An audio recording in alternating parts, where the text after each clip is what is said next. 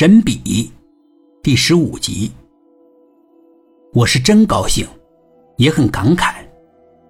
这些我以前想巴结都巴结不上的人，居然对我和颜悦色，而我竟然在这些人面前坐在了酒席的主位，真是人生如梦啊！几个月之前，我怎么都不会想到有今天这样的场景。那会儿，为了个科长的实职。我忐忑不安，女友一会儿是女友，一会儿又是稍微亲密一点的同事。所有的人都看出来我喝多了，让小米送我回家。小米是当然乐意，而我却不乐意，因为应聘的事儿我还没跟老妈说，我就想着等一切尘埃落定之后再告诉老妈，让她高兴高兴。今天拿到了正式任命，我可以告诉老妈了。告诉妈妈这件喜事的时候，我不想小米在场，但小米还是坚持送我上楼。我醉醺醺的，老妈倒是有心理准备，因为我给她打过电话，说在外面有应酬，会晚点回家。但她没想到，竟然有个漂亮的姑娘陪着我。她邀请小米进屋坐坐，小米没怎么客气，就进来了。虽然我之前大概介绍过我家的情况，但他进了门之后打量了四周，还是明显失望了。太寒酸了。但只一会儿，他又露出喜悦的表情，他向我妈道喜。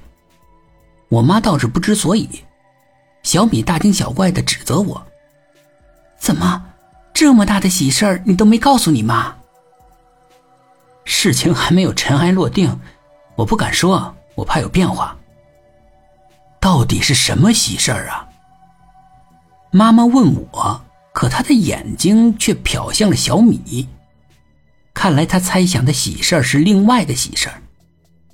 小米迫不及待的向妈妈叽叽喳喳，他告诉我妈，我升官了，直接升到了副处，而且是重要部门的副处，连我们的局长都要巴结我，我从此以后。就要飞黄腾达了。说到一定程度，小米甚至手舞足蹈。在他看来，我的未来就是他的未来，他忍不住兴奋。老妈却很平静。小米问老妈：“阿姨，你听到这个消息，你难道不高兴吗？”“嗯，高兴，高兴。”老妈虽然这样说，但表情依旧是淡然。小米怕老妈不理解我升官的意义，他就跟我妈呀说起了钱。我升了这个副处之后呢，会拿多少钱？他一定是打听过，竟然比我知道的都清楚。确实多了不少，可老妈还是没有表现出多少快乐。老妈突然咳嗽起来。剧烈的咳嗽。最近他总是咳嗽，也不知道是为什么。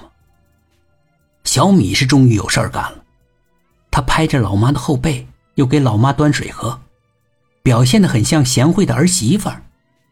他趁机呢向老妈介绍自己的情况，他舅舅是个有名的大夫，中医方面的，他要带我妈去他舅舅那看看。他舅舅的医术啊很高。只需要几服药就能够让我妈的病情啊有好转。我妈倒是很平静，只是点头称好。小米觉得我妈大概是怀疑他舅舅的医术，就开始跟他讲他舅舅的丰功伟绩，他们家大大小小的毛病都是被他舅舅看好的。我能感觉到我妈的不以为然，我截住了小米的话头。时间不早了，小米，你还是回家吧，免得家里人担心啊啊！赶紧走吧，啊啊！他妈妈大概也是打过来两个电话了，送走了小米。我瞧着妈妈，我本以为老妈会赞扬我几句，但老妈依旧是淡然。你喝了不少酒吧，赶紧上床睡觉吧。可是我怎么能睡得着呢？关上我的门，我又拿出神笔看。